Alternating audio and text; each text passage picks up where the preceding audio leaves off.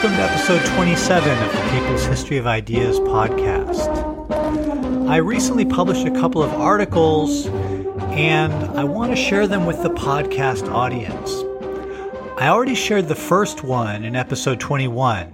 It's titled The Road is Tortuous The Chinese Revolution and the End of the Global 60s and was published in the Chilean journal Revista Izquierdas. Uh, this episode, I want to share the second one, which is titled Gonzalo in the Middle Kingdom what Abimael Guzman tells us in his three discussions of his two trips to China.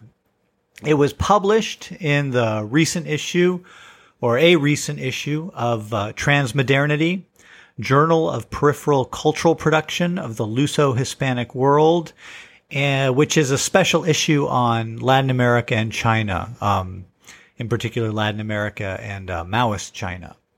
Uh, the general thrust of the article is that while thousands of Latin Americans traveled to China during the Mao years, uh, 1949 to 1976, in order to learn from the experience of the Chinese Revolution, only Abimael Guzman went on to lead a Maoist people's war in his home country. Chinese records on Guzman's time in China are closed to researchers, but Guzman has on three occasions talked or written in some detail about his experiences in China. And so this article closely examines what Guzman has said and written in order to better understand this pivotal time in the development of one of the most important figures in 20th century Peruvian history, of course, which is Abimael Guzman, or otherwise known as Chairman Gonzalo, the founder of the Shining Path. So this episode will be a bit more academic in tone than I try for in a normal podcast episode. Uh, if that's not your thing, sorry. Uh, we'll be back to normal next week.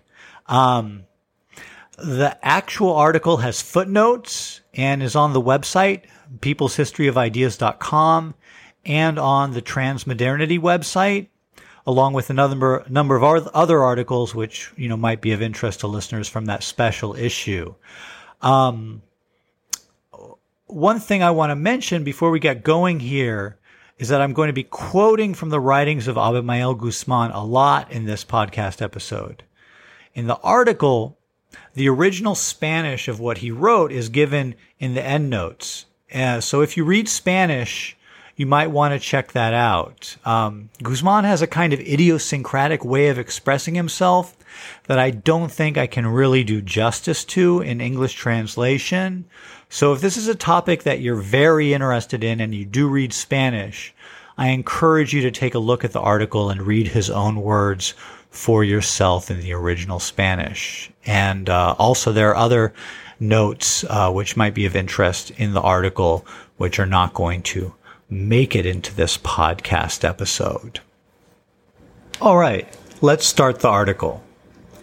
Thousands of Latin Americans traveled to China during the Mao years to learn from the experience of the Chinese Revolution. They trained in the political ideology of Marxism Leninism, Mao Zedong thought, and many of them also learned about revolutionary warfare. Of these thousands, one figure stands paramount for the effect that this training had on his home country.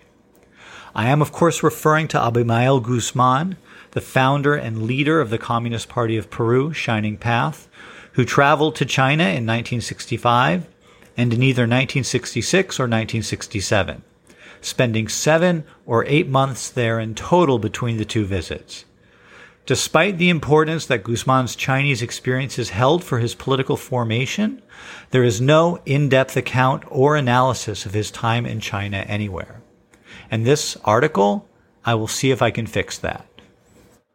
There are three texts in which Guzman gives details about his time in China. None are lengthy, but each one tells a little something different about his China experience. The first and best known text is the interview that Guzman gave to El Diario editors Janet Talavera Sanchez and Luis Arce Borja.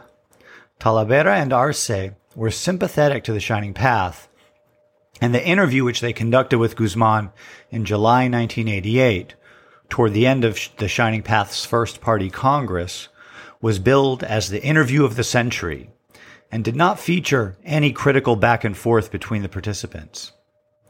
It was the only interview given by Guzman before his capture and was an opportunity for the mysterious leader of the ascendant shining path to expound on a wide range of political and ideological themes, as well as to give some brief personal autobiographical details. One question concerned Guzman's time in China and whether he had met Mao. And the 538 word answer that Guzman gave was all we had for many years on his time in China. The next text to become available where Guzman discussed his time in China came as part of the series of interviews with the Truth and Reconciliation Commission conducted with Guzman and Elena Iparraguirre Reboredo between April 2002 and April 2003. In the May 28, 2002 interview, Guzman was questioned on his personal and political development, and in the course of the interview, more details came out on his time in China. While these interviews were never published, they've been available for use by researchers since the mid 2000s. Guzman's participation in the CVR, that's the, that's the Spanish acronym for the Truth and Reconciliation Commission, and that's the, um, what I'll use to refer to it. Um, so Guzman's participation in the CVR interviews was somewhat reluctant. And this needs to be kept in mind when reading this text.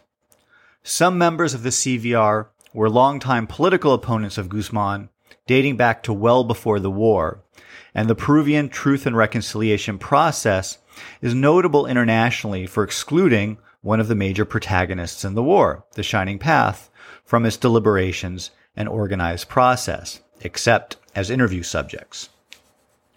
The third and final account of Guzman's time is in the book Memorias desde Nemesis, uh, or in English, Memoirs from Nemesis. Uh, Nemesis being the name given to the by the Peruvian uh, military is given to the um, prison that Guzman is kept in since um, that was uh, I believe, the Greek god, goddess of retribution. So, in his book, Memorias desde Nemesis, which recounts Guzman's life until the eve of the war in 1980. Both Guzman and Iparraguirre are given as co-authors, but the book is written as an autobiographical account by Guzman. The manuscript was prepared in the mid 1990s by Guzman and presumably Iparraguirre, but had to be smuggled out of prison during court dates and was released on the internet only in 2014. Editions were then published in France, Mexico, Argentina, and perhaps elsewhere. The date of October 12, 1996 is given at the end of the book, presumably as the date the manuscript was completed. However, the Mexican edition of the book contains a prologue by Elena Iparraguirre, which gives 1994 as the year when the manuscript was prepared. Uh, the text is almost certainly meant as Guzman's official version of his life, written both for posterity and as ideological guidance for his followers. Um, a modified version of Guzman's interview with El Diario has achieved wide circulation and so should be mentioned here. Apparently unsatisfied with the level of detail which Guzman gave in the El Diario interview, in the book La Cuarta Espada, La Historia de Abimael Guzman y Sendero Luminoso, Santiago Roncagliolo added a number of details to Guzman's account. In addition to being pure fabrications, they changed the overall meaning of what Guzman conveyed in his answer. In the interview, Guzman remarked on how, during his military training course in Nanjing, at the end of the class, the instructor demonstrated how anything could be made to explode. Quote, we picked up a pen and it blew up. And when we took a seat, it blew up too. End quote. Guzman's takeaway from this was to keep in mind, quote, what the masses can do. They have inexhaustible ingenuity. In other words, while the passage can be seen as representing a fascination with explosions and violence, Guzman ends the anecdote by discussing how the Chinese instructor told the class that making odd things explode was a form of ingenuity that the masses of Chinese people came up with during the long course of the Chinese Revolution. When Roncagliolo changes and adds to this quotation, he makes the instructor say that anything can be a weapon. Not only can pens explode, as in Guzman's actual anecdote, but they can be used to stab people. Trees can be used as swords, and so on. What comes across is more a sense of animal brutality rather than ingenuity in making odd things blow up. Roncagliolo's book lacks citations but comparing the text of the original interview with El Diario with Roncagliolo's account allows one to see what he took of the original and where he decided to invent new words. While La Cuarta Espada has been widely read, its scholarly pretensions are minimal. Sadly, the account in La Cuarta Espada has been imported wholesale into the recent English language popular history of the Shining Path by Orin Starn and Miguel La Serna, the Shining Path, Love, Madness, and Revolution in the Andes. They even name their second chapter, which deals with Guzman's time in China, A Tree Can Be a Weapon, mistaking Roncagliolo's invention for Guzman's actual words. As is often the case with The Shining Path, scholars are advised to take accounts by sensationalist writers with a grain of salt and go back to original sources, especially when those sources are well known and easily available. In addition to Guzman's own accounts of his time in China, it's likely that at some future point in time, a whole other set of sources will become available based on Chinese archives. A few years ago, Patricia Castro Obando, a Peruvian professor at Beijing University, found a document in the Beijing University archives relating to Guzman's time in China. After requesting the document from the librarian, it was moved to an inaccessible archive, presumably the closed party archive where other records of this nature are held. While Chinese archives dealing with foreign communists who trained in China are totally inaccessible for the foreseeable future, at some point in the future they will probably become available. And when that happens, we will probably learn a lot more. Finally, in addition to the three sources on Guzman's time in China enumerated above, a lot can be inferred about his experience from the memoirs of other China travelers who had similar experiences. Despite the relative brevity of Guzman's own accounts, we know that his experience in China, particularly during his longer stay when he received formal political training in politics and military affairs, was shared by thousands of other revolutionaries from around the world, mainly, but not solely, from the global south. The coincidence in the accounts of many of these other China travelers allows us to make relatively solid assumptions about Guzman's own experience. This next section of the article is subheaded The 1965 Trip. According to both the CVR interview and Memorias desde Nemesis, Guzman was in China from February until July in 1965, with July 22nd being given in Memorias as the precise date of his return to Lima's airport. The El Diario interview gives no dates at all for Guzman's time in China. There are two possible sources of confusion on these dates, which should be dispensed with. In the CVR interview, while discussing some details of his 1965 trip, Guzman suddenly states that, in October, I had occasion to learn some things in China. Given the dates that Guzman clarifies for the 1965 trip a little later in the interview, and which he also repeated in Memorias, I believe that Guzman either slipped into mentioning something from his 1967 trip here, or that he made an error. It's also possible that the, tr- the transcript is incorrect. The recording which the transcript was made from is terrible, and errors have been found in some of the CVR transcripts of other interviews. The high quality in general of the CVR transcripts is remarkable given the poor quality of the recordings. A second possible source of confusion on the dates of Guzman's 1965 trip comes from the widely read book La Guerra Senderista, Hablan los Enemigos. In this book, the author, Antonio Zapata, writes, According to his memoirs, Guzman returned quickly and directly to Peru in December 1965. When one looks up Zapata's citation of Guzman's Memorias, one can see that Zapata made a mistake. Each of the three texts identifies three aspects of Guzman's 1965 trip to China, which are conceptually distinct. First, Guzman attended a political school in Beijing. Next, he received military training in Nanjing. Third, there's a certain amount of travel around the country, basically tourism, that's described, which occurred separate from the political and military training, and which could have occurred at any time during his time in China. There's a fourth aspect to the 1965 trip, which is mentioned only in Memorias, which concerns learning about the launching of guerrilla warfare in Peru by Luis de la Puente Uceda's Movimiento de Izquierda Revolucionaria, uh, Movement of the Revolutionary Left, uh, MIR, and meeting with the Chinese party to discuss that event. Let's start by examining what Guzman said about the political training. In the El Diario interview, Guzman said, In China, I had the chance, which I would like for many others to have, to be in a school where politics came first, from international questions to Marxist philosophy. They were masterful lessons given by proven and highly competent revolutionaries, great teachers. Among them, I can remember the teacher who taught us open and secret work, a man who had dedicated his life to the party absolutely to it, a man of many years, a living example, an extraordinary teacher. He taught us many things. He wanted to teach us more, but some of us did not want to. In short, there is everything in life.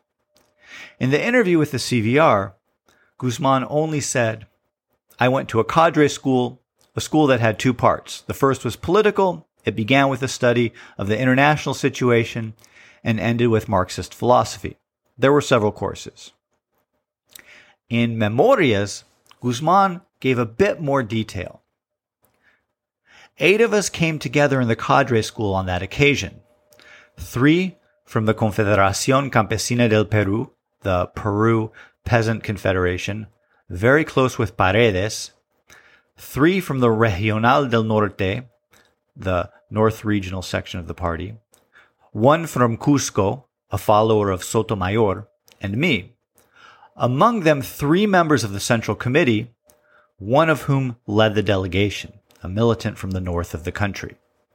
In the school in Beijing, and in the following order, we studied international situation, centered on the struggle against revisionism and on proletarian internationalism.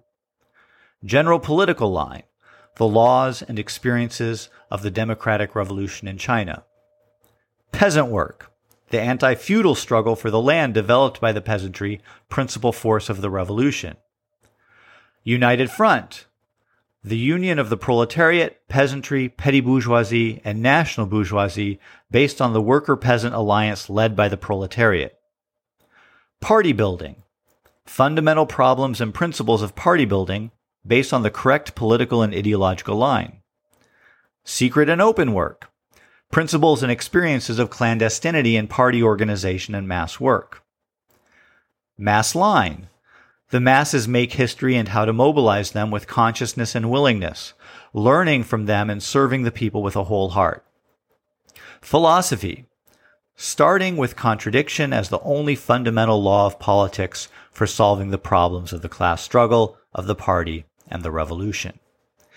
Eight masterful courses on the extraordinary and inexhaustible experience of the Chinese Revolution led by the Communist Party of China, product of the fusion of Marxism Leninism with its concrete reality, as well as, mainly, source and application of Mao Zedong thought, according to the term used in the 60s. The excerpt from Memorias gives us the subjects of the eight classes. But the question remains how were they taught? These are potentially very expansive subjects and could be taught a number of different ways and might use any number of sources. But these courses were also standardized, so it's reasonable to infer that the description given by someone else who took these classes would at least roughly correspond to how they were taught when Guzman attended the course. Jose Sotomayor Perez, one of the two leaders of the pro Chinese faction which met with Mao in December 1963 and got the go ahead to form a separate pro Chinese Communist Party in Peru, had attended a similar course in 1959. In his description, the classes were conducted in the following manner. The courses cover the courses covered questions dealt with at length in the works of Mao Zedong and the works of the Chinese leaders. The United Front, the Peasant Question, the Mass Line, the armed struggle in the Chinese Revolution, the Chinese Party and conditions of clandestinity and while legalized, the struggles inside the party, Mao Zedong's philosophical thought. The speakers made a detailed exposition of each of these topics in two or more sessions and finally gave an account of books and pamphlets which should be consulted. All, absolutely all, were works by Mao Zedong. Given the list of topics covered, it seems likely that Sotomayor's course was almost exactly the same as Guzman's. If Guzman's experience was similar to Sotomayor's, then each class consisted of at least two lectures per subject, followed by an orientation on how the topic is dealt with in Mao Zedong's works. Based on the quote that we took from Guzman's interview with El Diario, uh, the quote was, Among them, I can remember the teacher who taught us open and secret work, a man who had dedicated his life to the party, absolutely to it, a man of many years, a living example, an extraordinary teacher. There was probably a separate instructor for each topic. The courses were arranged by the Chinese Communist Party's International Liaison Department, whose records have remained so secret that even the location of its offices during the 1950s to 1970s is still an official state secret. Therefore, it's no surprise that the identity of the instructors of these classes has also remained secret. If each of the topics was covered in two or more sessions, it seems unlikely that the period spent on political training was more than a month, unless other activities like political meetings and tourism were held between sessions. It's also possible that there was downtime between sessions if the teachers were in demand to teach other groups of foreign revolutionaries, or if they had other party tasks to attend to. This raises the additional question were these classes given to the Peruvian comrades alone, to groups of Spanish speaking communists, or to larger groups of political trainees who each had separate translation staff on hand for translation into their own languages? In 1959, Sotomayor's class at least included some Ecuadorians because he mentions a request by the Peruvians and Ecuadorians in attendance that the seminar cover the issue of minority nationalities in China. But in 1959, a large number of Latin American communist leaders were brought to China in the hopes that they might be won over to China's side in the escalating Sino-Soviet split. And so they were kept together as a group. When Guzman attended his training classes in 1965, it's possible that the Peruvians were kept compartmentalized from others training in China for security purposes. That certainly happened at times and was probably the norm. For example, Julia Lovell tells the story of Juan, uh, not her informant's real name, who spent two and a half months in Nanjing alone with only his interpreter and eight teachers during his guerrilla training course. An important difference between Juan and the eight Peruvians in Guzman's group was that Juan was being trained to go back to his home country and start recruiting for a new group of his own, while the Peruvian Maoists already belonged to a party which had fraternal ties with the Chinese and other parties, and so it might not have been appropriate for the Chinese party to exercise the degree of control over them that it did over Juan. Reflecting on its own negative experience with the Soviet Party, the Chinese Communist Party insisted that fraternal parties treat each other as equals. While this clearly may have been difficult to achieve in practice when the Chinese Party was, after all, giving lessons in politics and war to cadres from fraternal parties, the extent to which this was actually the case surprised many Latin Americans who had felt belittled in the Soviet Union.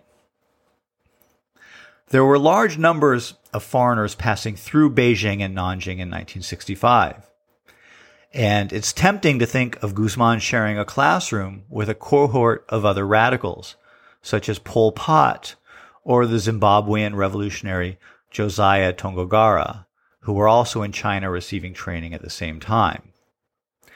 Based on a wide range of interviews on this subject with Latin Americans and others who were in China during the Mao years, what seems most likely is that for security purposes, Guzman's group of eight Peruvians were kept separate from others for their training courses, but perhaps did come together with others during events such as banquets, which were often held for foreigners and where a large number of people who were visiting China for different periods of time and for varying purposes might gather for an evening. The travel literature is replete with descriptions of such banquets. One issue to consider about the quality of the small group experience of Guzman's delegation is whether the separation of different revolutionary visitors to China had more to do with security for the visitors or with Chinese efforts to exercise control over the visitors. While concern over visitors' security is not incompatible with attempts to control visitors, the two concerns do stem from different motivations and have different aims in mind. There's a tendency in the literature on foreigners in Maoist China to emphasize efforts at control of foreigners. This tendency dovetails with popular prejudices which assume communist dishonesty. And while some degree of control or management was certainly involved, security was definitely a major issue. Eduardo Ayon, who worked on Radio Peking broadcast to Latin America during the 1970s, described security as the main issue at the base of restrictions on foreigners in China at the time. After all, many foreigners who went to China could get in serious trouble just for having been to China. And in the case of those being trained in guerrilla warfare, the risks were all the greater. If the cadre training courses were large, then any graduate who turned informant or who was captured and broke under questioning could undermine insurgent forces not only in their own country, but in others as well. We can infer something about the quality of relations among the eight Peruvians thrown together in the delegation that Guzman participated in from the El Diario interview and from Memorias. In the El Diario interview, Guzman complains in the quote given above that while the teacher who gave the lessons on the relationship between clandestine and open political work wanted to teach the Peruvian delegation more, there were others in the group who thought they had learned enough on this topic. Elsewhere in the interview, when asked if he had met Mao while in China, Guzman responded, I repeat that I was not lucky enough to meet him. The delegation that I was in made many mistakes and acted with presumptuousness and arrogance. I think that determined that we were not granted that privilege. Meeting Mao was not a particularly uncommon privilege for foreign communist delegations in China and meeting other well-known leaders such as Zhou Enlai or De was even more common. These meetings were meant to generate goodwill among and also to give political capital to pro-Chinese foreigners. The fact that Guzman's group did not have such a meeting may just have been due to scheduling difficulties or due to some other trivial matter, but such meetings were common enough that Guzman's assessment that the Peruvians were denied a meeting with Mao due to squabbling among themselves and possibly with their Chinese hosts cannot be dismissed. At the beginning of the extended quote from Memorias above, Guzman identified the members of the delegation as belonging to four different factions of the PCP Bandera Roja, that is the, the red flag or Maoist faction of the Peruvian Communist Party. The quote was, Eight of us came together in the cadre school on that occasion. Three from the Confederación Campesina del Perú, very close to Paredes. Three from the Regional del Norte. One from Cusco, a follower of Sotomayor, and me. Soon after the delegation returned to Peru in November 1965, Sotomayor and his followers would leave the PCP Bandera Roja to form PCP Marxista Leninista, mainly over issues of how to analyze the nature of Peruvian society and the strategic issues which ensued from differing definitions.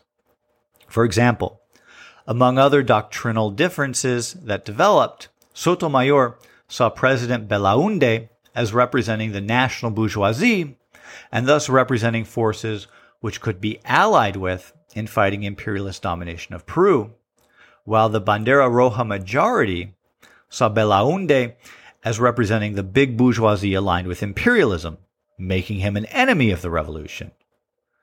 Over the next few years, the Northerners would leave with the formation of the PCP Patria Roja, or Red Fatherland, uh, sometimes also translated Red Homeland.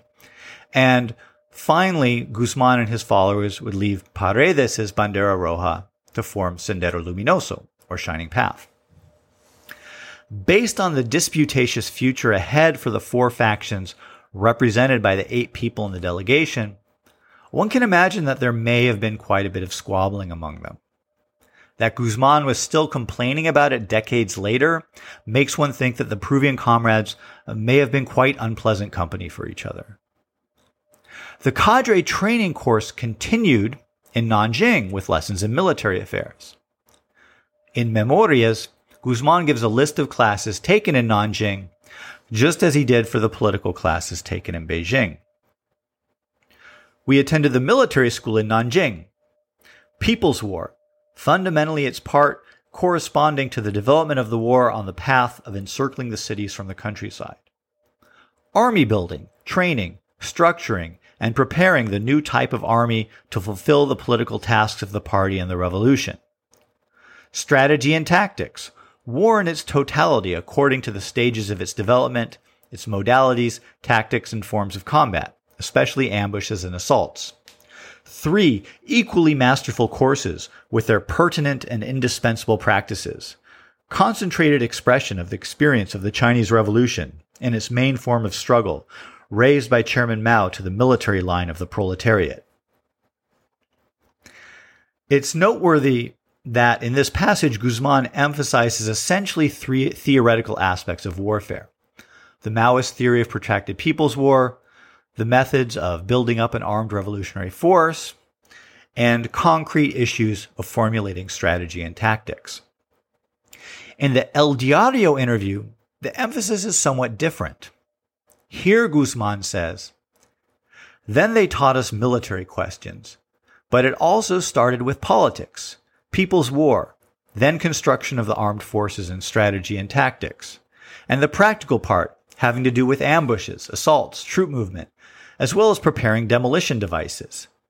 When we handled very delicate chemical elements, they recommended us to keep ideology in mind at all times, and that it would make us capable of doing everything and doing it well. And we learned how to make our first demolition charges. This passage particularly when combined with the anecdote which follows and which was quoted earlier in this article regarding how unexpected items were made to explode at the end of the course, places much more emphasis on learning about chemicals and explosives. And even, even though it does reaffirm the importance of the political and ideological aspects of military affairs. Perhaps in 1988, Guzman was more concerned with signaling his ability to manage practical military affairs despite his bookish image even at the time. While once in prison, he was more concerned to emphasize theoretical leadership and to distance himself from the day to day aspects of the armed struggle.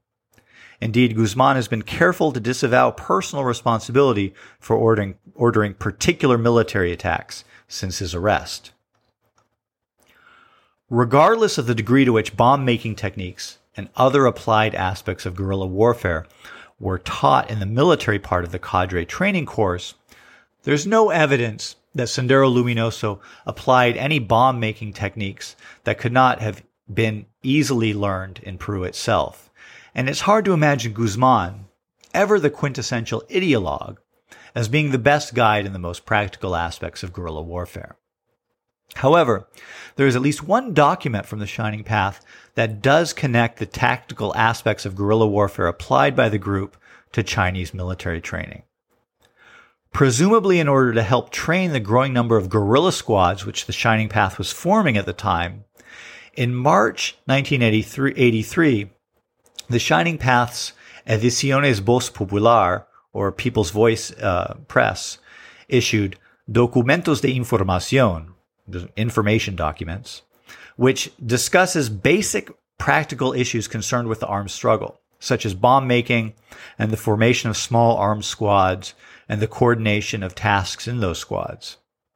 This document advocates using the tactic of four groups and a squad, whereby an armed squad is divided into four different groups with different responsibilities in carrying off an attack. Shock, fire, aid, and escape. The document attributes this method of, organiza- of organizing armed groups to Lin Biao, a leading figure first in Mao's Eighth Route Army and later during the early years of the Cultural Revolution. It seems highly likely that at least the method of organizing guerrilla squads discussed in this document came from the training course in China. Although, although whether Guzman brought this method back to Peru with him or another Shining Path leader who trained in China is responsible, it's impossible to say without more evidence. Aside from the political and military cadre training, the other major programmed activity that Guzman's delegation engaged in was travel around China, both to see the progress of socialist construction in action and to see historic sites. In his interview with the CVR, Guzman finishes his description of the 1965 trip with a brief list of places where he went in addition to the sites of the cadre training course. The list is only semi coherent, which may be due to the poor quality of the recording which the transcript was taken from. I had the opportunity to get to know some things in China, and I was part of them for the time being important. Shanghai, a great center of the revolution.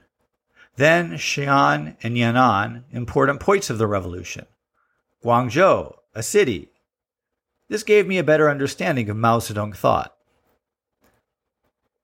Um, just a note here there's several ellipses in that quote in the written text.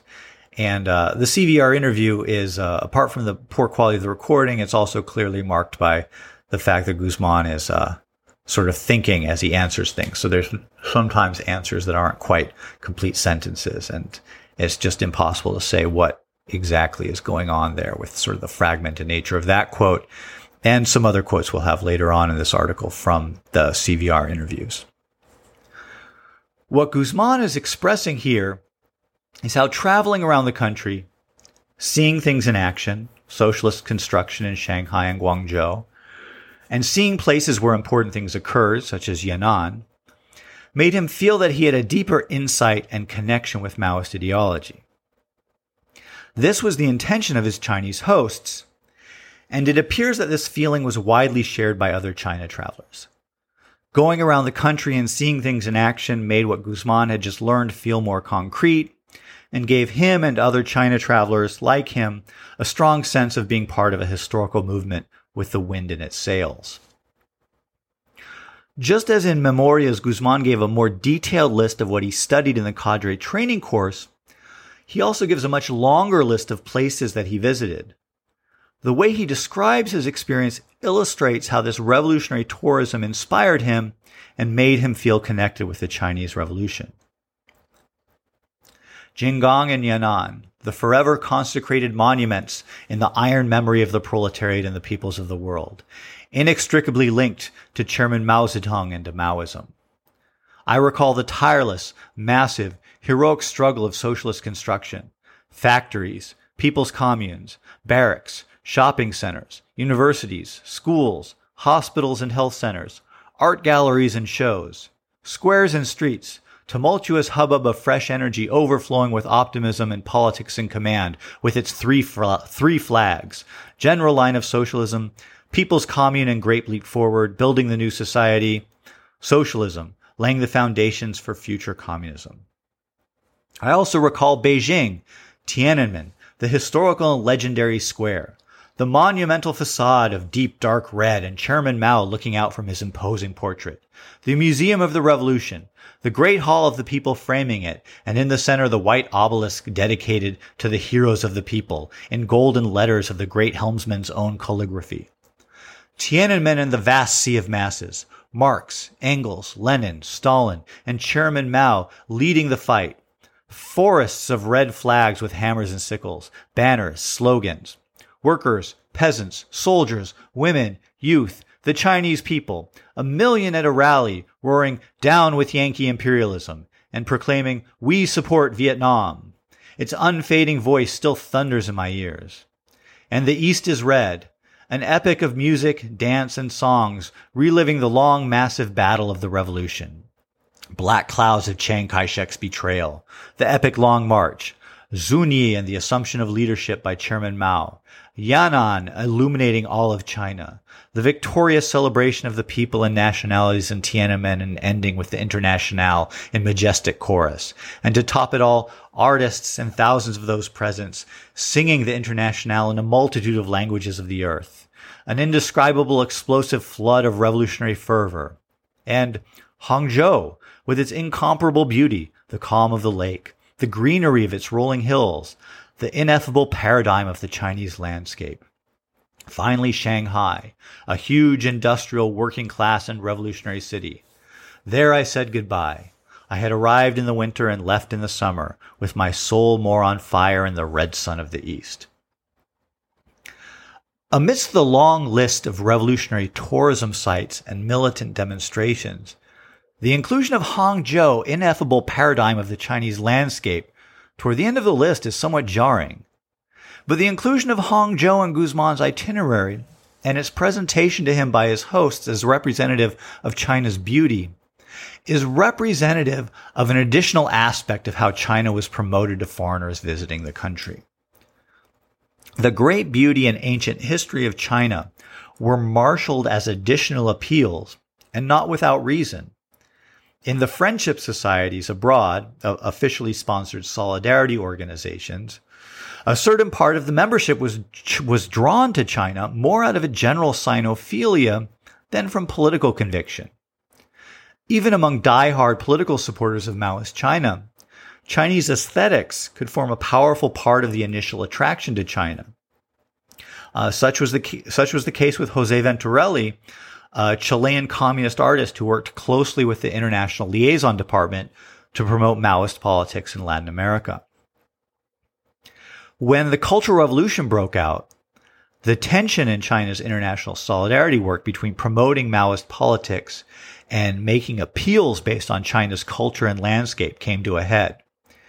In Mexico, the Sociedad Mexicana de Amistad con China Popular, or the uh, uh, Friendships the um, sorry, the Mexican Friendship Society with People's China broke into two rival factions, one of which promoted China's culture and history as the basis of its appeal for solidarity with China, and the other of which focused on Chinese politics.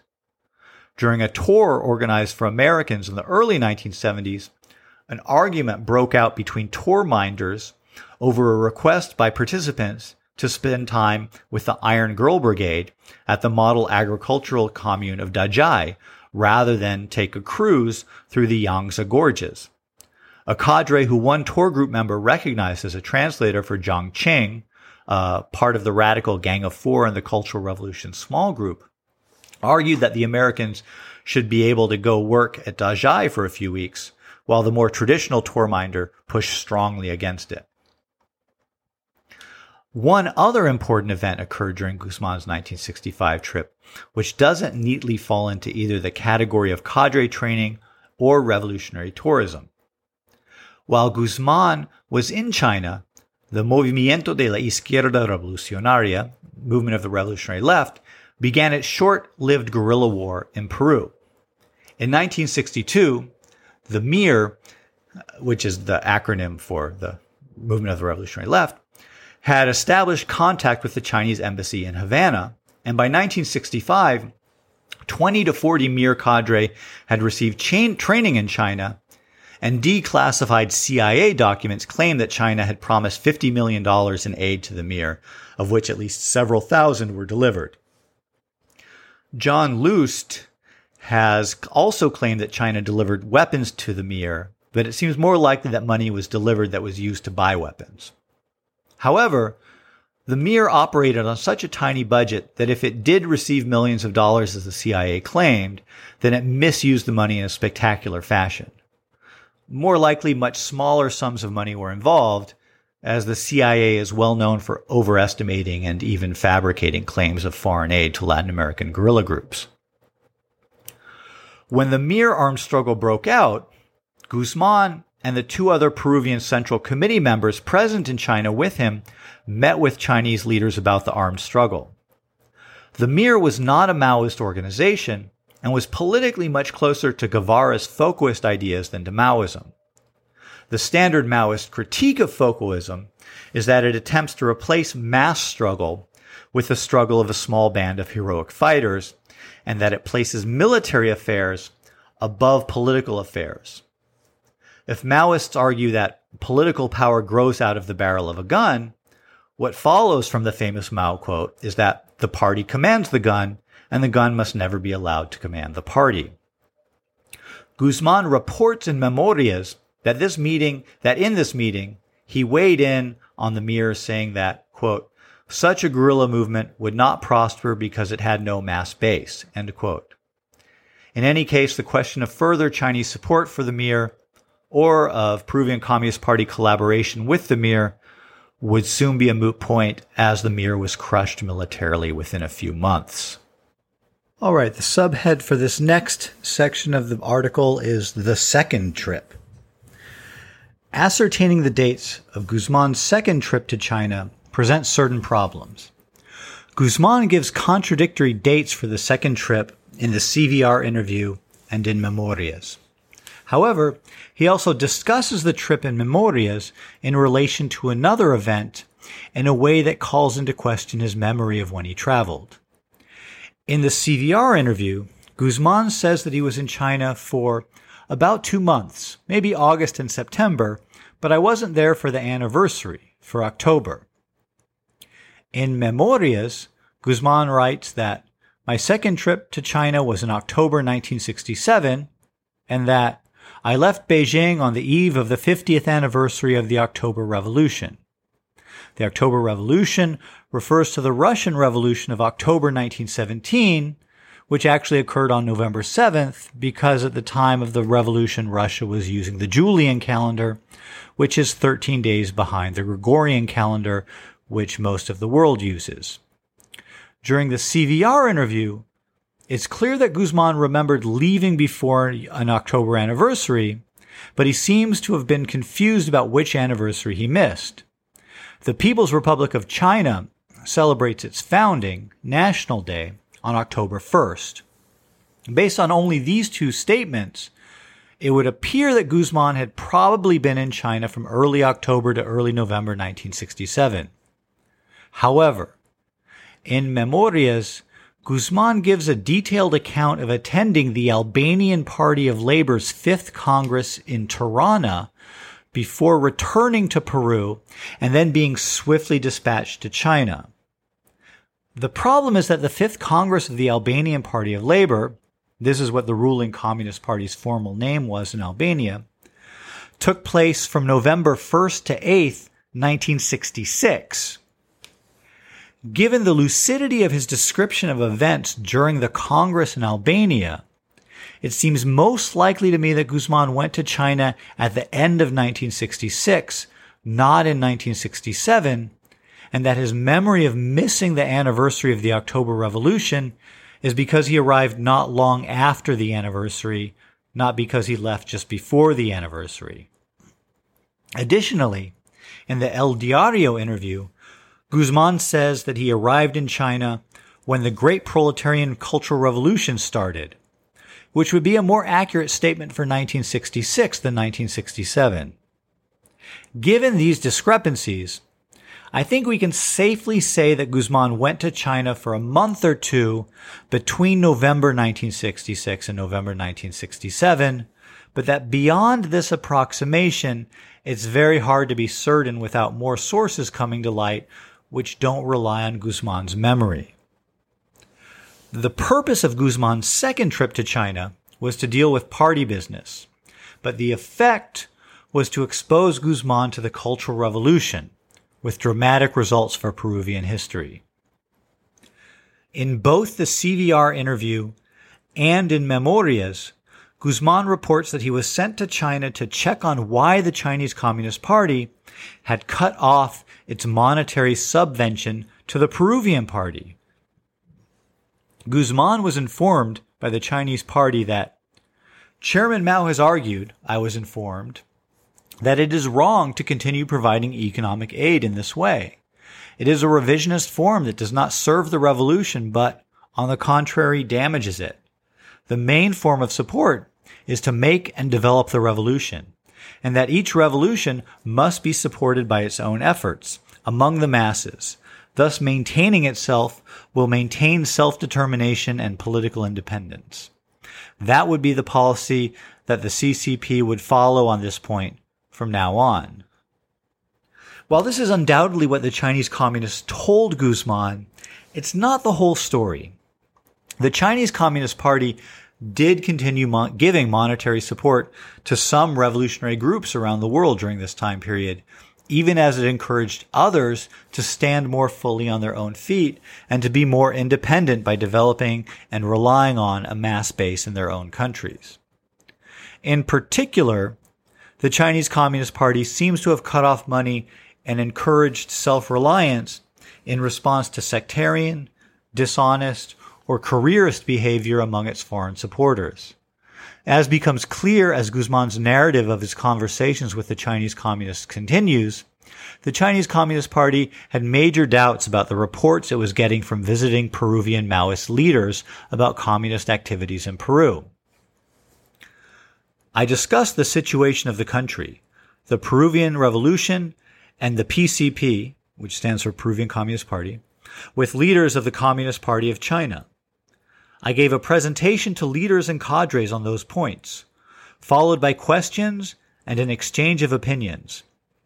On a more circumscribed and higher level, I explained in detail how I saw, mainly, the party and its prospects. I was told about information presented by leaders of the PCP, including Paredes, who was the chairperson, as well as positions and expositions that they had given in various visits to China and I was asked about their veracity. I responded by providing evidence and analyzing realities. In summary, the party's strength and capacity had been inflated, as well as its influence on the masses and the possibility of generating, at any moment, a great peasant uprising supported by partisan armed forces. A total and complete lie. I think the Chinese comrades simply confirmed the suspicions they already had. They underlined the responsibility of the leaders and the tasks of the communists. They ended by reflecting on the complexities, difficulties, and risks that the Communist Party of Peru was entering into. What thoughts the Chinese Communist Party's international liaison cadres had of the PCP Bandera Roja Maoists, one can only guess, as here the group's organization secretary, Guzman, told them that the general secretary, Paredes, and others had vastly inflated the group's influence and the possibility of an imminent mass uprising in Peru. One doesn't wonder that the CCP decided that the PCP-BR was a bad investment, at least for the time being. Many other pro-China organizations had their funding cut off around the same time, so in no way was the Peruvian Communist Party Bandera Roja particularly singled out when it was told that it needed to rely on its own resources and that this ultimately would make it a stronger organization. But to reiterate, Guzman's perception that every pro-foreign Chinese group had its funding cut off at this time is not accurate. But the real significance of Guzman's second trip to China lay not with his dealings with the Chinese party in relation to funding issues, but in his witnessing the Cultural Revolution and the lessons and inspiration he took from that experience. His discussion of his time in China during the Cultural Revolution in the three texts allows us to see what he considered important about the experience. In the El Diario interview, all Guzman says about his second visit to China was that we requested that Mao Zedong thought be explained to us. While this isn't much to go on, it is interesting that having already been through an approximate half year of training in China in 1965, Guzman was prompted to want to learn more about Mao Zedong thought by seeing the dramatic events of the Cultural Revolution playing out around him. Implicit here, and this was true for most pro-Chinese communists at the time, was a sense that something new was happening that was not encompassed by what he had previously learned about Mao Zedong thought and the process of revolution and socialist construction in China. The other two texts give more details about what was involved in this new learning about Mao Zedong thought. In the CVR interview, the first concrete thing that Guzman mentions about the second trip is we had a chance to go to a book purification. I remember a famous writer, Mao Dun. It is odd that this was what came first to mind to Guzman's mind during the interview. Mao Dun was an internationally celebrated rival, writer who had participated in the May 4th movement in 1919, uh, had been a long-time member of the Communist Party since its founding, and had served as Minister of Culture since 1965. Like many formerly celebrated progressive writers, his works were attacked as rightist during part of the Cultural Revolution. That Guzman highlighted his witnessing the destruction of the books is telling. In the propaganda materials of international Maoism, such events are treated more as embarrassing excesses, not as central themes of the Cultural Revolution. But here, Guzman is saying that this event impressed him deeply and that it informed his own political practice. In another passage from the CVR interview, Guzman states that the high level of mass mobilization during the Cultural Revolution also had a major impact on him. The marches were different, very profound changes in all fields. Of course, much bigger political changes. When I was there, I was in the same center with military protection. When I was there in 65, it was conventual, silent. 67, 67 was thunderous. At certain times of the day, marches. What was it exactly about this that impacted Guzman? Was it the military pomp and coordination of the marches, which the world would later see on display in the disciplined cultural productions of Shining Path prisoners? Was it the sense that a socialist society could draw masses of people into political action in order to continue revolutionizing the society rather than degenerate into a bureaucratic morass? It's hard to say exactly, but whatever it was, People who knew Guzman remarked that he came back to Peru after his second visit a changed man, energized and on a mission, imbued with a new sense of possibility. There is one intriguing comment that Guzman made during the CVR interview regarding the second trip to China, which concerns a major change in the quality of his interactions with his Chinese hosts. Things that impressed me, profound changes, from the way in which foreigners were received before and during the Cultural Revolution. Unfortunately, Guzman does not say what these changes were. What we do know, though, is that on his first trip, he was part of a delegation that was being trained and shown around China, and that the infighting within this delegation and whatever else was meant by necias petulancias, translated as presumptuousness and arrogance in the discussion above, were apparent to his Chinese hosts. Here, Guzman was in China as the representative of a fraternal party, and at least by his own account, he engaged in comradely and confidential exchanges with high level Chinese communists regarding the situation in Peru. If nothing else, this difference in the conditions of the two trips might account for a lot. However, Guzman generalizes about a change in how foreign guests were treated. While the Cultural Revolution involved many chaotic changes, not all of them due to deliberate changes in policy, it is not clear what Guzman means here. We have seen above, for example, in the case of the dispute about whether an American delegation would visit Dazhai or the Yangtze Gorges, that there was contention among those charged with liaising with foreign visitors about what were appropriate activities for visiting foreign delegations. But there also seems to have been a lot of continuity in China's reception of foreign delegations and training of foreign revolutionaries. Guzman may have just been generalizing from the change in his own experience, or he may have identified a policy change that has gone unremarked in accounts by other travelers to China. A few more, de- a few more important details about the second trip emerge in Memorias. After discussing the issue of his mission to request funds from the Chinese party, Guzman went on to discuss what he saw as the really important aspect of his second trip.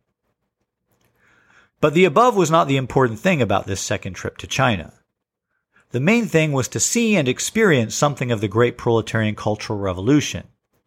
My first direct contact with it was in Canton and Shanghai. In this, center of the January proletarian storm, a welcome and conversation with leaders of the Revolutionary Committee and, upon arrival, an unforgettable reception by Red Guards for passengers arriving from abroad.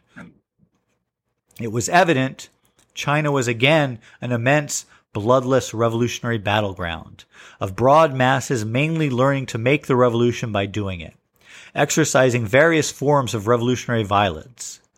With the protection and support of the People's Liberation Army and under the leadership of the Chinese Communist Party led by its only great helmsman, Chairman Mao Zedong. What is most revelatory in this paragraph is Guzman's meeting with the Shanghai Revolutionary Committee.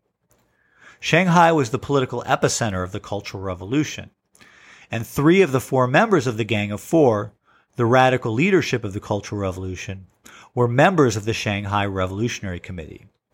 Zhang Chunqiao, the chair of the committee, was later the author of On Exercising All Round Dictatorship Over the Bourgeoisie and sponsor of other efforts to develop a Marxist political economy of socialist construction, which would theoretically explain the rise of a new bourgeoisie within the Communist Party.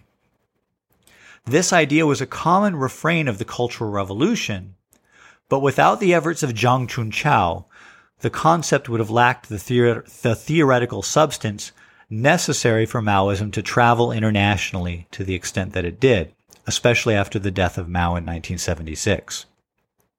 Whether or not Guzman actually met with Zhang is not clear, but it is known that Zhang did make a practice of meeting with foreign communists visiting Shanghai at, the at this time. In any case, Guzman would have been exposed to a particularly clear and partisan take on the theoretical underpinnings of the Cultural Revolution, ideas which would prove foundational for Guzman's and other international Maoists' interpretation of the significance of the Cultural Revolution and in the articulation of post-Mao Maoism. Guzman goes on to expand on his experience of the revolutionary energy in Beijing on his second trip as opposed to the quiescence of the city during his 1965 trip. In Beijing, I returned to the same center where I was in 65, but much had changed for the better. Yesterday's quiet and almost silent neighborhood had become an area of sharp struggle, with marches, gongs, and meetings with ardent slogans and debates.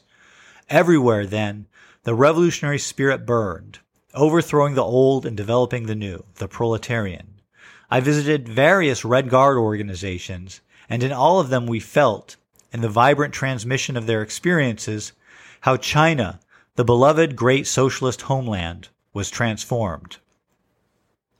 While Guzman expands here in Memorias on the description he gave in the CVR interview of a Beijing convulsed by revolutionary tumult, the most intriguing aspect of this passage is the revelation that Guzman visited with different Red Guard groups while in Beijing. While on the surface, the Red Guards might all seem to be united by reverence for Chairman Mao, the articulation of actual political beliefs by Red Guards was not subjected to the centralized discipline that was, that was standard practice within the Communist Party. In practice, this often resulted in the expression of a variety of different political lines, some sharply opposed to each other. Guzman would have been highly attuned to the variations in ideological expressions among the groups, assuming that he had an accurate translator with him. It is too bad that, at this point, we don't know which Red Guards he visited with, but as with the case of his discussions with Zhang Chunqiao's Shanghai Revolutionary Committee, one can't help but wonder how the experience affected Guzman's own adaptation of Maoism when he returned to Peru. The only clue that Guzman gives as to the particular content of his visits with Red Guards comes in the following passage. The most unforgettable experience of that second trip was the one lived in the palace of the great proletarian cultural revolution. Great barracks for the Red Guards. In it, from the lips of its own mass protagonists, I drank of the great feat of the highest wave of the world proletarian revolution. And I admired their exhibition, a masterpiece of revolutionary propaganda the two line struggle in the great proletarian cultural revolution. The red line displayed in resounding and brilliant colors and heroic images at the top, At the bottom, the black line in dark and gloomy colors of grim and crawling characters and defeated revisionist leaders and fallacious academic authorities. In short, a lapidary denunciation and forceful crushing of the bourgeois line, and an epic hymn to the proletarian line.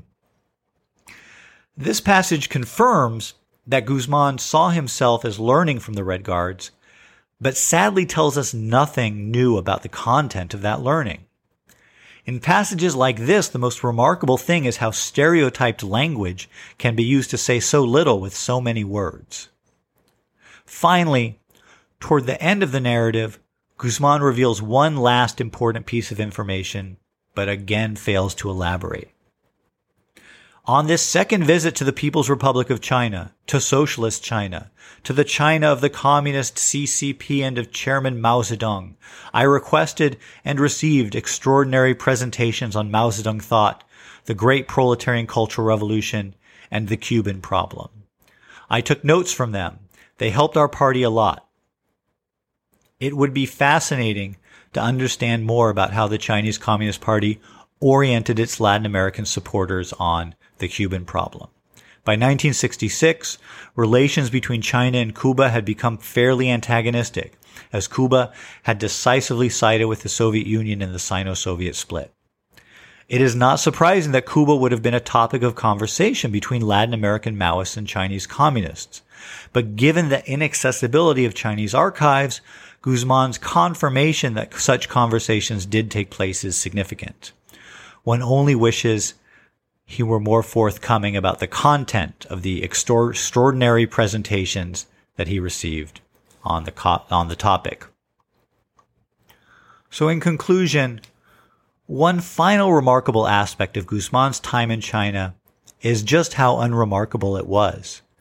Thousands of other revolutionaries were hosted in China and trained by the Chinese Communist Party. Many of them spent more time there and enjoyed greater access to the great figures of the Chinese Revolution, including Mao himself. It was China's goal that many more of them would go back to their home countries and do precisely what Guzman did. But in Latin America, he was the only one who led a major revolutionary effort. Others, such as Florencio Medrano in Mexico and Oscar Zamora in Bolivia, tried to start a Maoist People's War and either died or capitulated long before they could gain the traction that Shining Path achieved within months of beginning its armed struggle. When looked at through a comparative lens, Guzman was the most successful of the many Latin American graduates of China's training programs. All right, that concludes the article. Again, if you look on our website or on Transmodernity's website, there are notes, uh, including Spanish language text of uh, Guzman's writings and uh, you know a variety of of endnotes uh, with more information uh, with and sources and stuff like that. So if you're really interested in it, go check it out. Um, and otherwise, I will see you next time. Take care.